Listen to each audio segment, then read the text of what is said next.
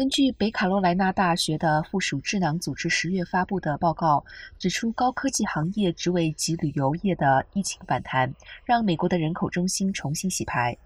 凯南私营企业研究所的最新报告指出，全美人口增长最快的十个城市，同时也是将经济重心活动由传统的东岸转移。名单反映出高科技行业成为吸引人口的重要因素。这十个城市分别是旧金山湾区。德州首府奥斯汀、西雅图、北卡州首府罗利、德汉、达拉斯、丹佛、盐湖城、北卡州的夏洛特、新奥尔良及奥兰多。